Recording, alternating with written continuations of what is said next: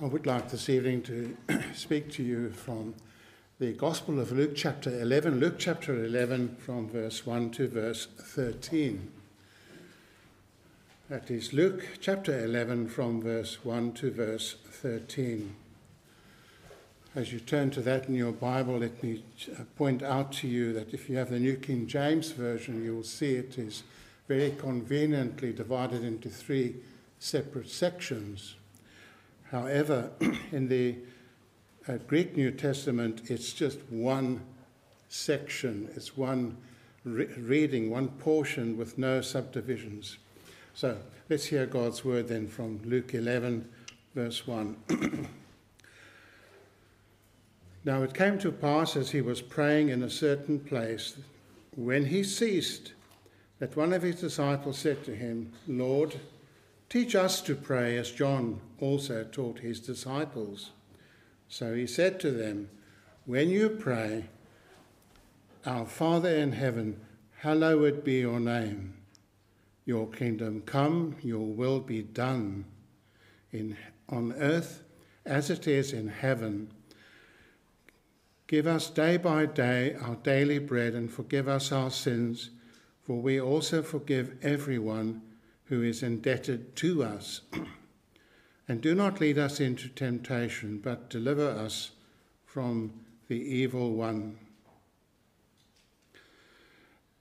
And he said to them, Which of you shall have a friend, and go to him at midnight and say to him, Friend, lend me three loaves, for a friend of mine has come to me on his journey for I have nothing to set before him. And he will answer from within and say, Do not trouble me. The door is now shut, and my children are with me in bed. I cannot rise and give it to you. I say to you, though he will not rise and give to him because he is his friend, yet because of his persistence, he will rise and give him as many as he needs. So I say to you, ask and it will be given to you, seek and you will find, knock and it will be opened to you. For everyone who asks receives, and he who seeks finds, and to him who knocks it will be opened. If a son asks for bread uh, from any father among you, Will he give him a stone? Or if he asks for a fish, will he give him a serpent instead of a fish? Or if he asks for an egg, will he offer him a scorpion? If you then, being evil, know how to give good gifts to your children, how much more will your heavenly Father give the Holy Spirit to those who ask him?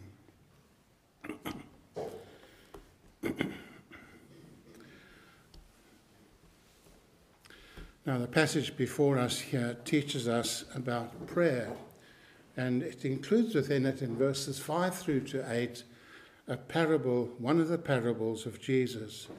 I'm sure that you will understand that a parable is an activity or a picture of life intended to convey a spiritual truth or meaning. and that parable is about someone who had absolutely no shame by repeatedly asking a friend for bread at midnight in order to feed unexpected visitors. Now, parables have a, single theme or point to them, and here the focus is upon prayer. In addition, when we read a parable, it is to your benefit not just to look at the parable itself, but look at what precedes it and look at what follows it. And that will enable you to get the full picture of what that parable is trying to convey. And that is just the case that you have here in Luke 11 from verse 1 to verse 13. The parable is just in the middle, but at the beginning and at the end, it makes it all makes it uh, makes sense of what the parable is about. so then, the first thing that we must look at this evening is a pattern of prayer as you have it in verse 1 to verse 4, a pattern of prayer. the parable is set in the broader context of prayer. And one of the disciples of our Lord Jesus Christ witnessed Jesus praying. He saw him at prayer and he listened to the words that Jesus uttered to his Father as Jesus communed with his Father in heaven. And in that disciple's heart, there rose the desire, oh, that I could pray like that. And hence the request that the disciple makes of Jesus.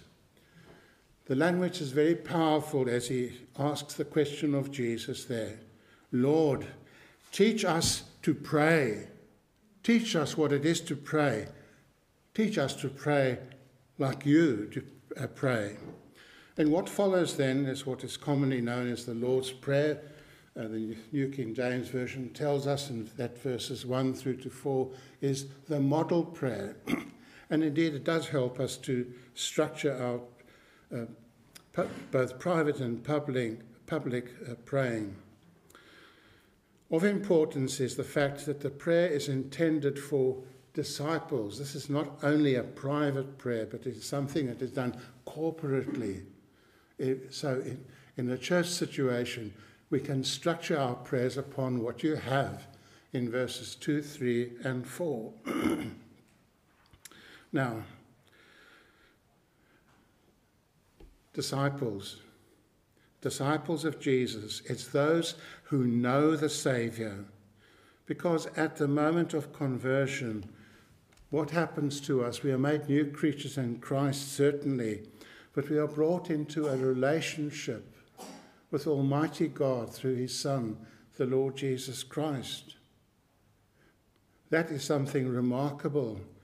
And it follows then that we have new affections Whereas before we came to know Christ as our Saviour, we had no heart for God. We didn't pray. Perhaps even to read the Bible was something foreign to us. But Jesus Christ changes us by the working of the Spirit. And everything changes because we are in a new relationship that we'd never had before a relationship with Almighty God. And we want to pray. We want to speak to our Father in heaven. We want to offer our prayers in Jesus' name. And oh, we come to the Word of God and we want God to speak to us and to direct us and guide us and show us what we, how we must live.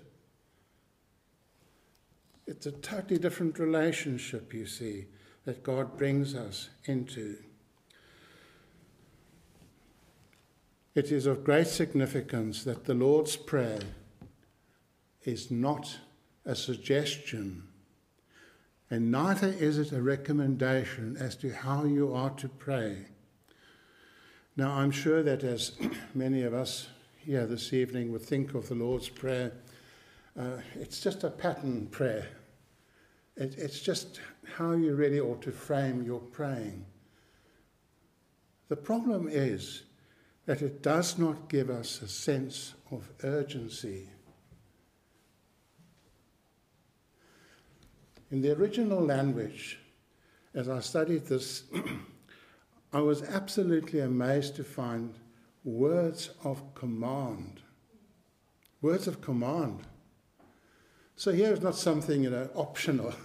Well, you can pray this way if you want to. This is how you must pray, is what Jesus is saying to his disciples then and now, and now to you and me. That's what it's about. Now, think about it in this way uh, you, are learning to drive a, a motor car, and uh, your instructor in the car with you uh, says to you, when you see a stop sign, it's advisable to slow down and gently and stop at the stop sign. That's just ordinary, sensible language. But if it becomes somewhat more urgent, you may find that the instructor says to the learner driver, when you come to that stop sign, stop, and then look to your right and left, and then pull off. But if there's some danger involved as the person approaches the stop sign, a car coming, and it's going to endanger the driver and the learner, and perhaps th- th- there could be an accident. Well, how's the instructor going to respond? He or she is going to say, Stop! And that's the difference of what you're finding here in this model prayer. There's strong language, there's commands, and that's what makes this prayer so utterly unusual. It's not just a nice pattern, but here is the heart communicating with God, and Jesus says to us, This is how you must pray. So let's just look at that uh, briefly. now, the very first thing that we find there is what is a continuing request. You know, it's like approaching that stop sign, and you tell the, the, the learner driver, you know, pull up there and look to your right and left, and then pull off.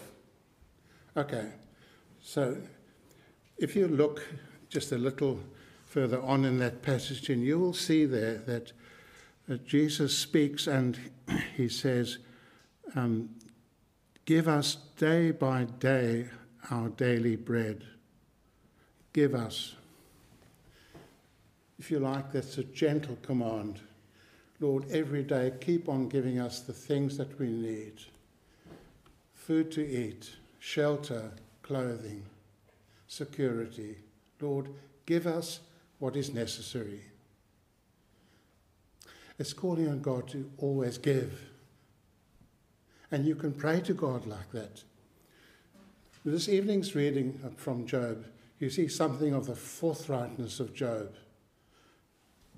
when he speaks about his dealings, uh, his relationship to God, and how his friends are treating him. He says those amazing words, and though he slay me, yet will I trust him. That, that's the kind of force of the language there. Keep on helping me, keep on, keep on supplying my need. But we must look also at the other important things that are found there the, the strong words, the strong commands. And the first one is this it is that the name of our Father in heaven be hallowed, be made holy. So as we pray, we say, Our Father, Holy is your name. But more than that, we say, we want your name to be known throughout the world and all the peoples of this world to give you the glory that is due to your name. So, rightly, Jesus says, that's how you ought to pray. Pray that God's high, majestic, and holy name should be honored throughout the world. It's a petition that God be worshipped, praised, and glorified in our lives, in the church, and in the world. Now, that's a big prayer. That's exactly what Jesus says pray big, pray like that. What other urgent uh, request or command is there? Well, it is the prayer let your kingdom come. Our Father in heaven, Hallowed be your name, your kingdom come. That word come, it's there as an urgent request. It is a prayer for the success of the gospel wherever it is preached, whether it is in the far flung corners of this world, whether it is in this church and other gospel churches, whether it is out in the open air whether it is your personal witness of Christ, what Christ has done for you to others. It's for the success of the gospel. And what Jesus is saying, don't be timid. Make your prayer big. Ask God, you know, let your kingdom come. Let it overwhelm the world. That's the strength of the meaning there. What else? The third urgent request or command is that the Father, our Father in heaven, should forgive our sins.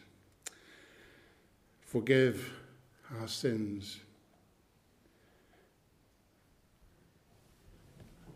Don't we tend to minimize our sins and think of them as being little? Just a personal kind of struggle that we have. Here Jesus says to his disciples, Ask God to forgive you. He knows your struggle. Ask Him to forgive.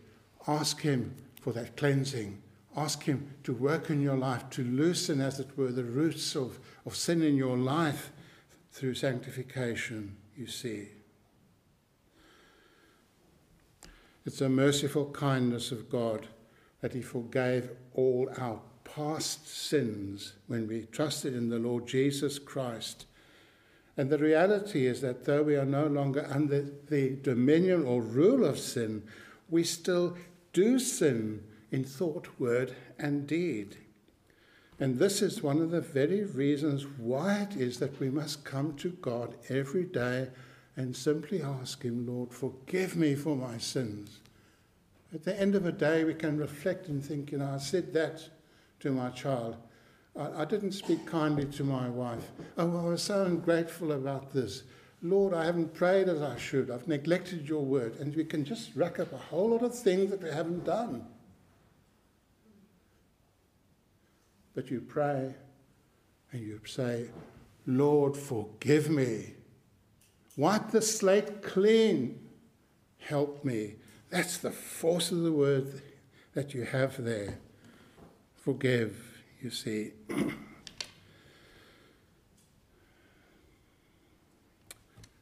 Brothers and sisters in Christ, we do sin, and it grieves us that we sin so easily. And it is for this very reason that we ask for fresh cleansing. We ask for the forgiveness of God, you see. And we come to a God who has said in kindness and mercy, Your sins will I remember no more. And here is part of the work of God's sanctification by the Spirit's working. And God's forgiveness that He gives to us when we implore Him to forgive. And He does. Think of the parable of the Pharisee and the publican. How did the publican pray to God? God, be merciful to me, a sinner, beating his chest because he felt his guilt and his sin. What did Jesus say of the man in the parable? The publican went away justified. His sins had been forgiven him, you see. Think about another parable. That servant who was forgiven a huge, huge debt that he owed his master. And as soon as he walked out of his master's presence, a forgiven man, not owing his master anything, he comes across one of his fellow workers who happens to owe him a pittance of money. And he says, I want my money now. And he's so cruel and harsh as to put the man into prison, you see. You know the parable when we come to God and we say, Forgive me for my sins, and He does, should it not make it easier for you and me to say to our brother who has offended us, Forgive me? Or him to say to us, Forgive, and we say, It's all right. God has forgiven. God has cleared your slate and mine. You see, if we are forgiven, we're quite willing to forgive other people. And this is what Jesus highlights in this unusual prayer. the next urgent request or command is about spiritual need. Now, there is a textual problem that you find in verse 4, um, and it, it reads this way.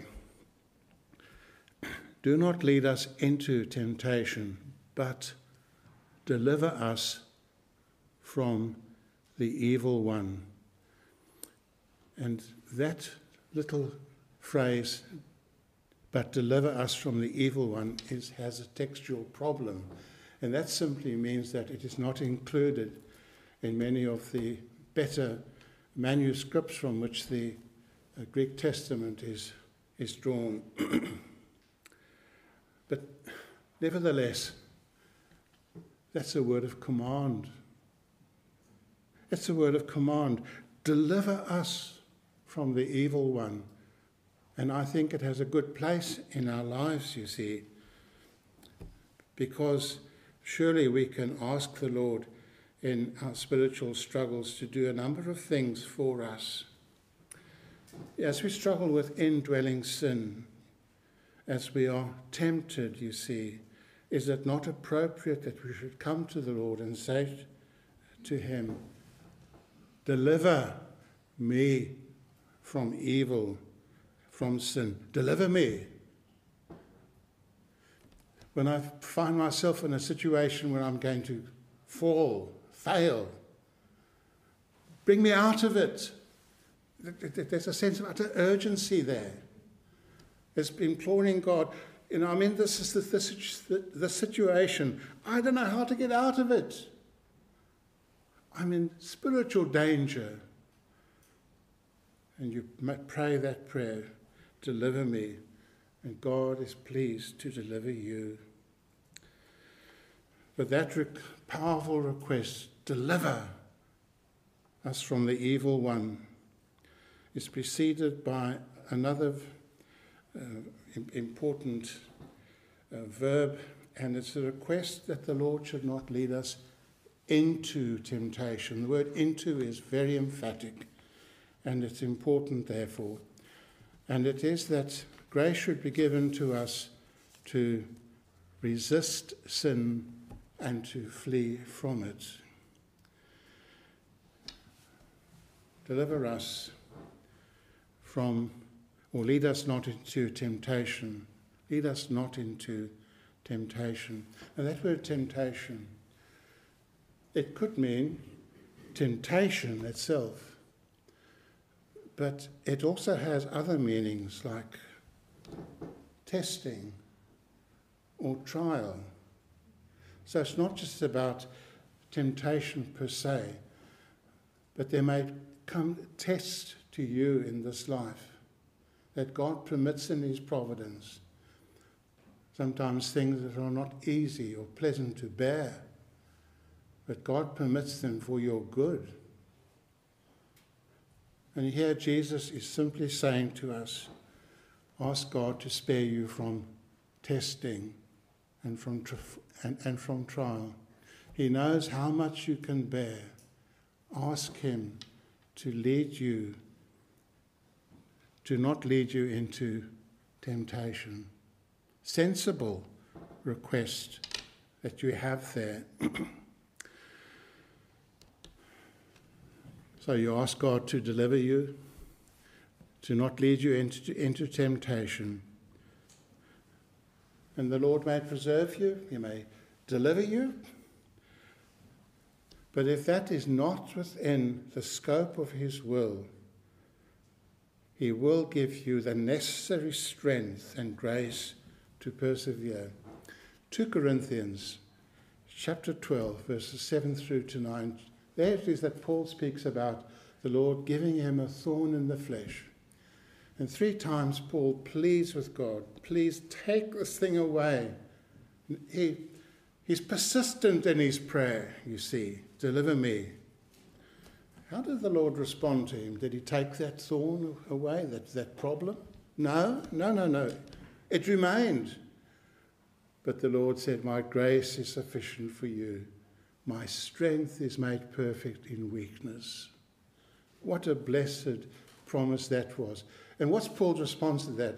Oh, I'd rather know the, the, the help of God to face my trial than to be delivered from that thorn of flesh.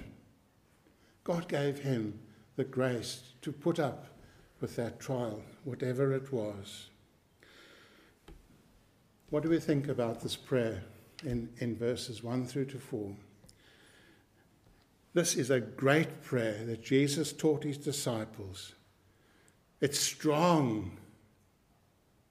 It's powerful. And that's the kind of praying that you and I are to engage in. We're not coming to an unsympathetic God, that triune God. We're not coming to a Father in heaven who doesn't have the slightest interest, or who only responds when you start to shout at him. No, he's not like that. He's kind, he's merciful, he's gracious. And when you call upon him, he will answer. But it's telling us something important that we are dependent upon God for everything to save us, to bring us to heaven, to give us what we need in this life, to help us to live to glorify Him. What a prayer! What a prayer! But what a God we come to, who hears our prayers and answers. Well, let's look in the second place then at verses 5 through to 8, which is a parable about prayer. A parable about prayer.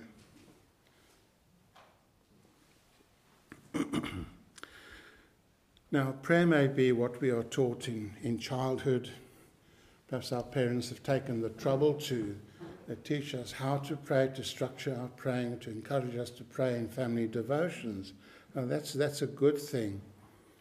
Uh, perhaps it is too that our parents may, one of our parents may have taken us off to bed and said, Well, now I want you to, to pray. And we would have prayed a prayer that was well known to us and that we would have repeated, say, over years. My own mother taught me a, kind of prayer, and uh, it was like this, quoting from memory. But now I lay me down to sleep. I pray the Lord my soul to keep. If I die before I wake, I pray the Lord my soul to take. Why do I remember that? Because I repeated it for years as a child. It's ingrained in my memory, you see. And those are the kind of things that we remember. Perhaps when we say grace, particular phrases and words that we use are there, and they're fixed in our minds. Gratitude to God for supplying our food, you see. It might be that some of us have been have, have had a Church of England background, and we know from the prayer book certain prayers that we recite and say amen to in the, in the right places, you see. We've, we've learned that. We've learned it. But while we know these things, the parable here is telling us about urgency and persistence. Now, in biblical times, it was the norm for visitors as they passed through uh, towns on their way from home to wherever they were going.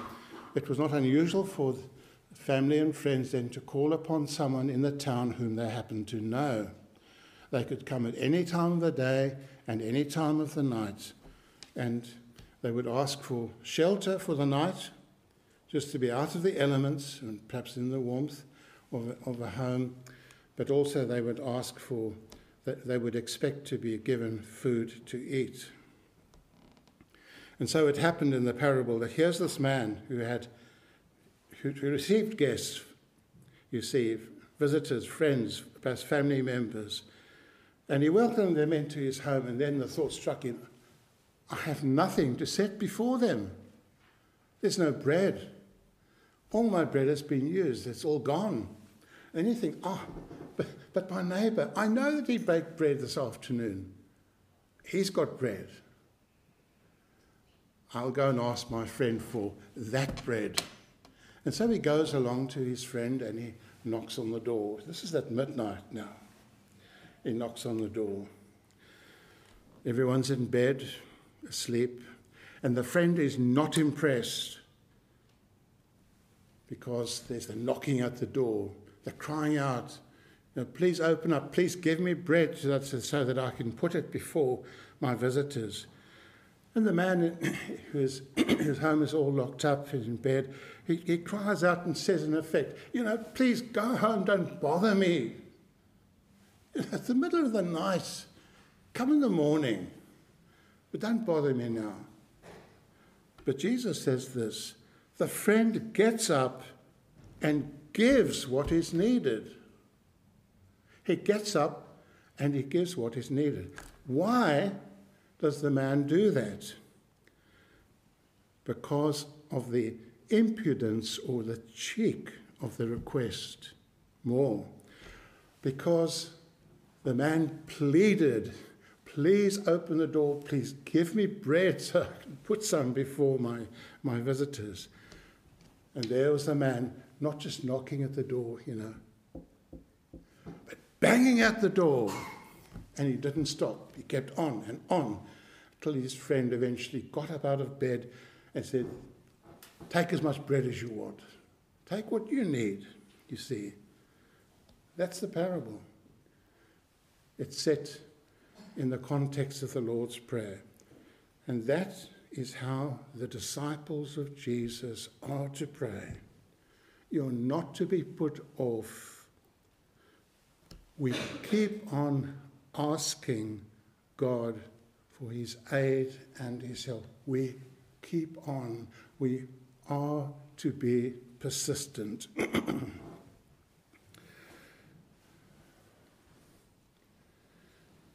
Parents, grandparents, not all your children are converted. Not all your grandchildren are converted. They're a burden upon your heart. Tell me how you pray for them. Perhaps on the rare occasion, once in a month.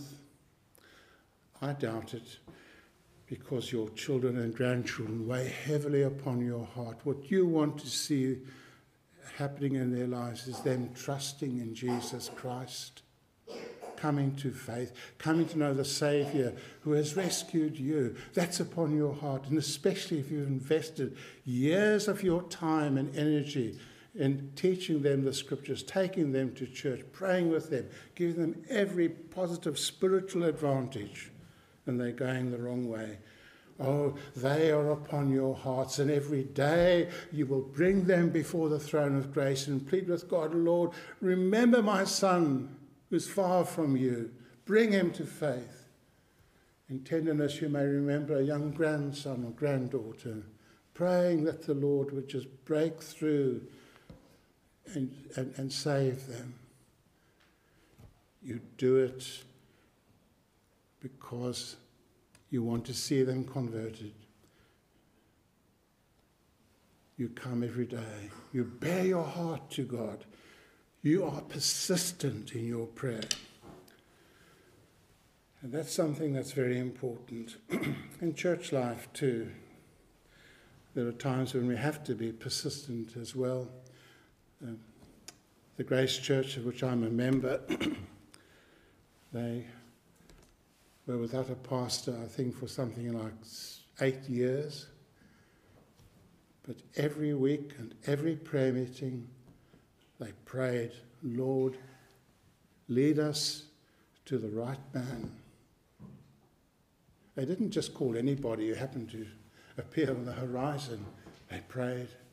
The, eld- the two elders prayed. The church prayed. And God answered. You see, the church was persistent.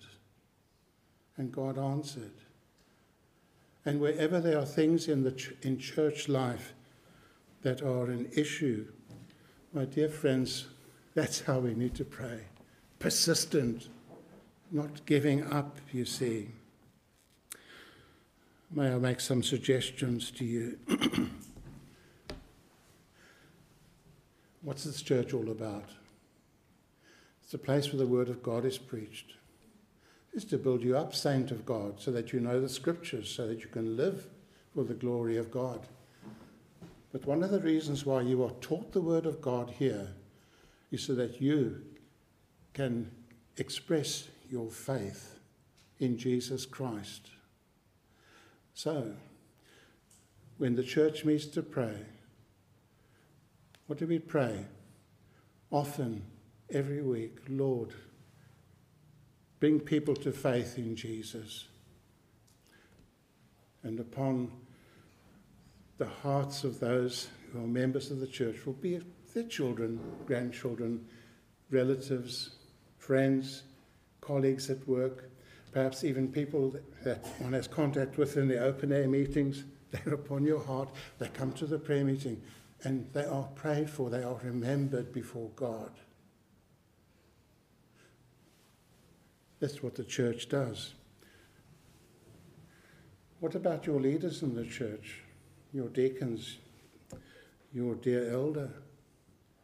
Do you not pray regularly for these men that God would keep them, keep them faithful to the scriptures, faithful to God, that, that, that the Lord would keep them from sin? You don't just pray that once a year, but every day that's upon your mind because you know the gifts that God has given you concerning these men.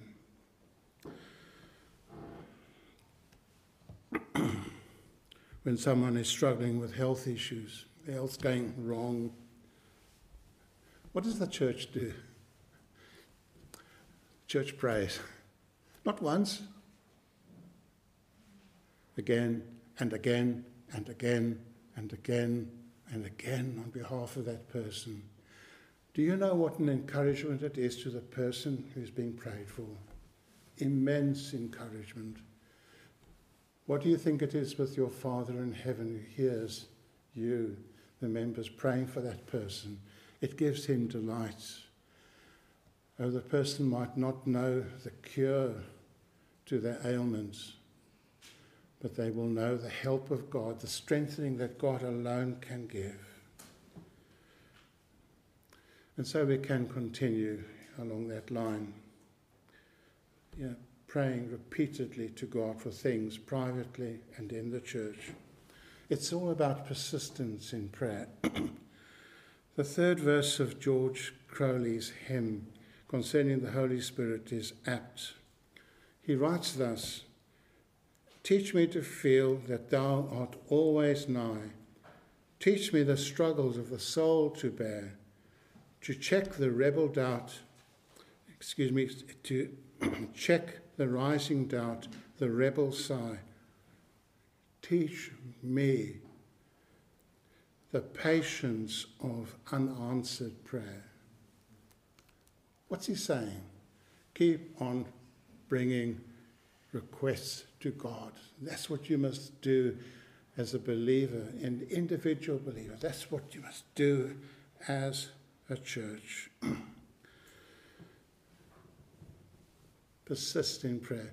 I was reminded, uh, one of our church members, an elderly woman, died just last year. She was over 100 years of age.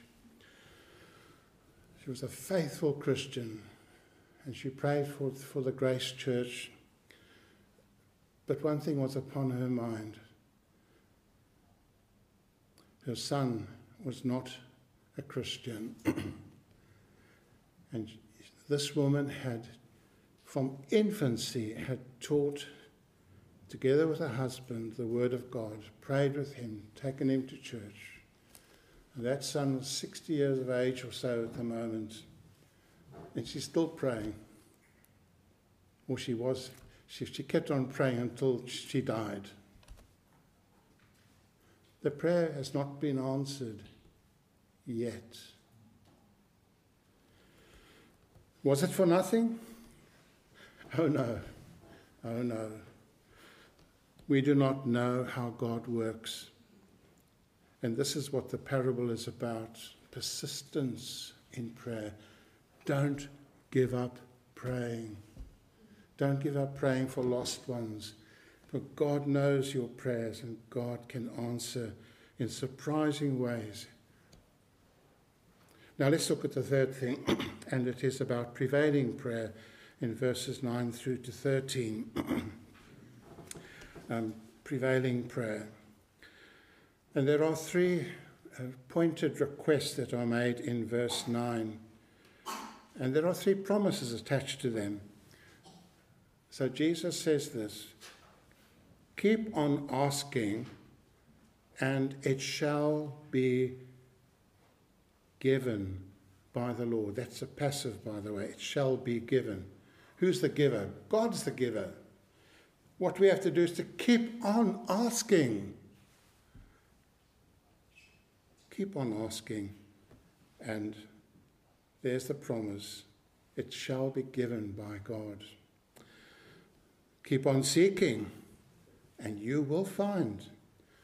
Keep on knocking at the door, and the door will be opened. Again, that's a passive. The Lord will open the door. If you look at verse 10, it's virtually repeating what you have in verse 9. It's the same kind of thing. And it makes this extremely important and emphatic, you see. And so Jesus goes on from stating the fact there, and he says, Look at this. He says, There's your hungry child stomach's rumbling and the child's a bit grumpy because he wants some food. And what does the child do? It can't reach up to the cupboard to get something there to eat. So the child comes to mother, to father, and says, Please, will you give me a slice of bread or whatever it is? Please give me something to eat. What does the child expect? That mother or father will give them, say, a slice of bread. Now, it might be inconvenient for the child, for at least for the parents, just to drop everything they're doing and to rush off and provide the food necessary. So the parent might say, um, hold on, just give me five minutes. But perhaps those five minutes extend into 10 minutes, and the child comes back and says, uh, Mom, I really am hungry. Please, won't you give me a slice of bread with peanut butter? See, the child comes back again. And then the parent does respond. No matter how inconvenient it is to the parents, that that parent will respond and give the child what it needs. Even if the child whines about it and cries, father or mother, out of love, will give the child exactly what it needs. The child will not be ignored. The child will not be punished and neither will it be given something horrible to, to frighten. It's just unthinkable that a parent would give a child wanting food something that is harmful. As Jesus puts it here, like a snake, like a scorpion. No parent would do such a thing. But we give the child what it needs, what it wants. That's exactly how your Heavenly Father is. That's exactly how He is. He responds to your prayers, your asking, your persistence, and He gives you what is good for you according to His gracious will. All this comes to a great climax in verse 13, where Jesus speaks there in the 13th verse If you then, being evil, know how to give good gifts to your children, how much more how much more will your Heavenly Father give the Holy Spirit to them who ask Him? The getting of the Holy Spirit here is not some kind of um, asking for the Holy Spirit after salvation because the Spirit works to bring us to faith in Jesus and He dwells within us after we come to faith. So, what, what are we looking at here, you see? It does mean this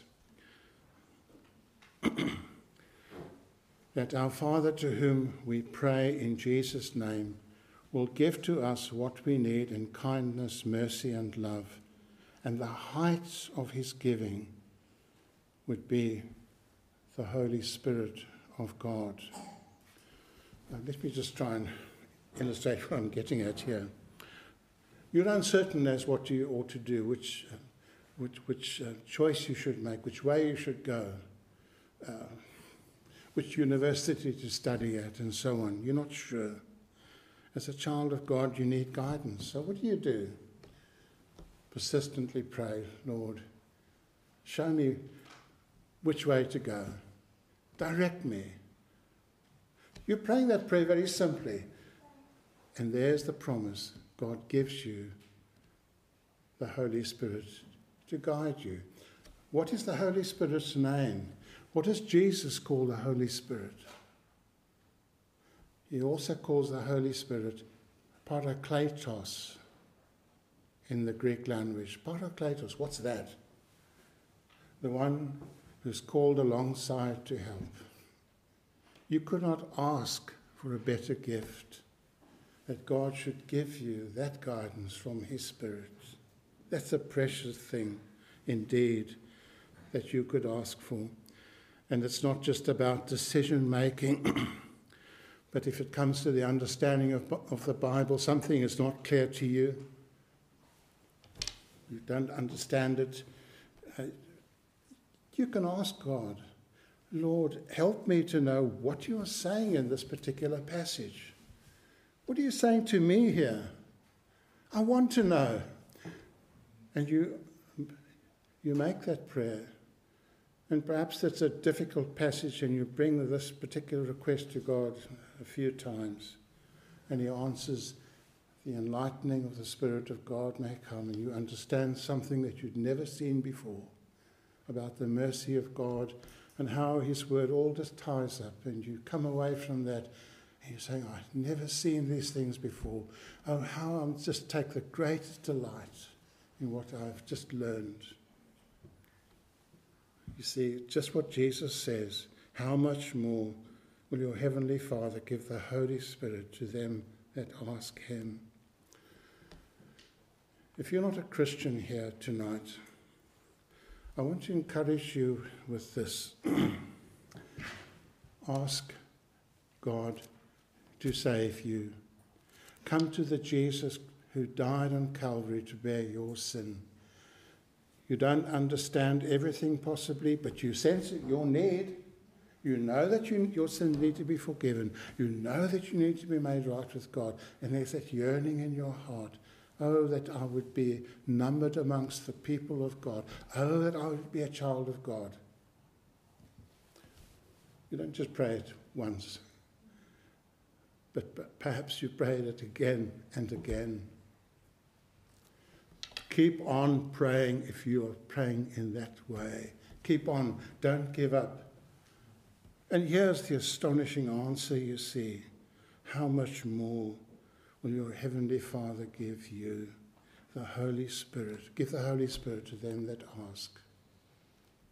He'll bring you to faith. He'll forgive your sins, every one of them. He'll change your life He'll give you a heart for God to live for His praise and glory. Do you see something of this remarkable passage?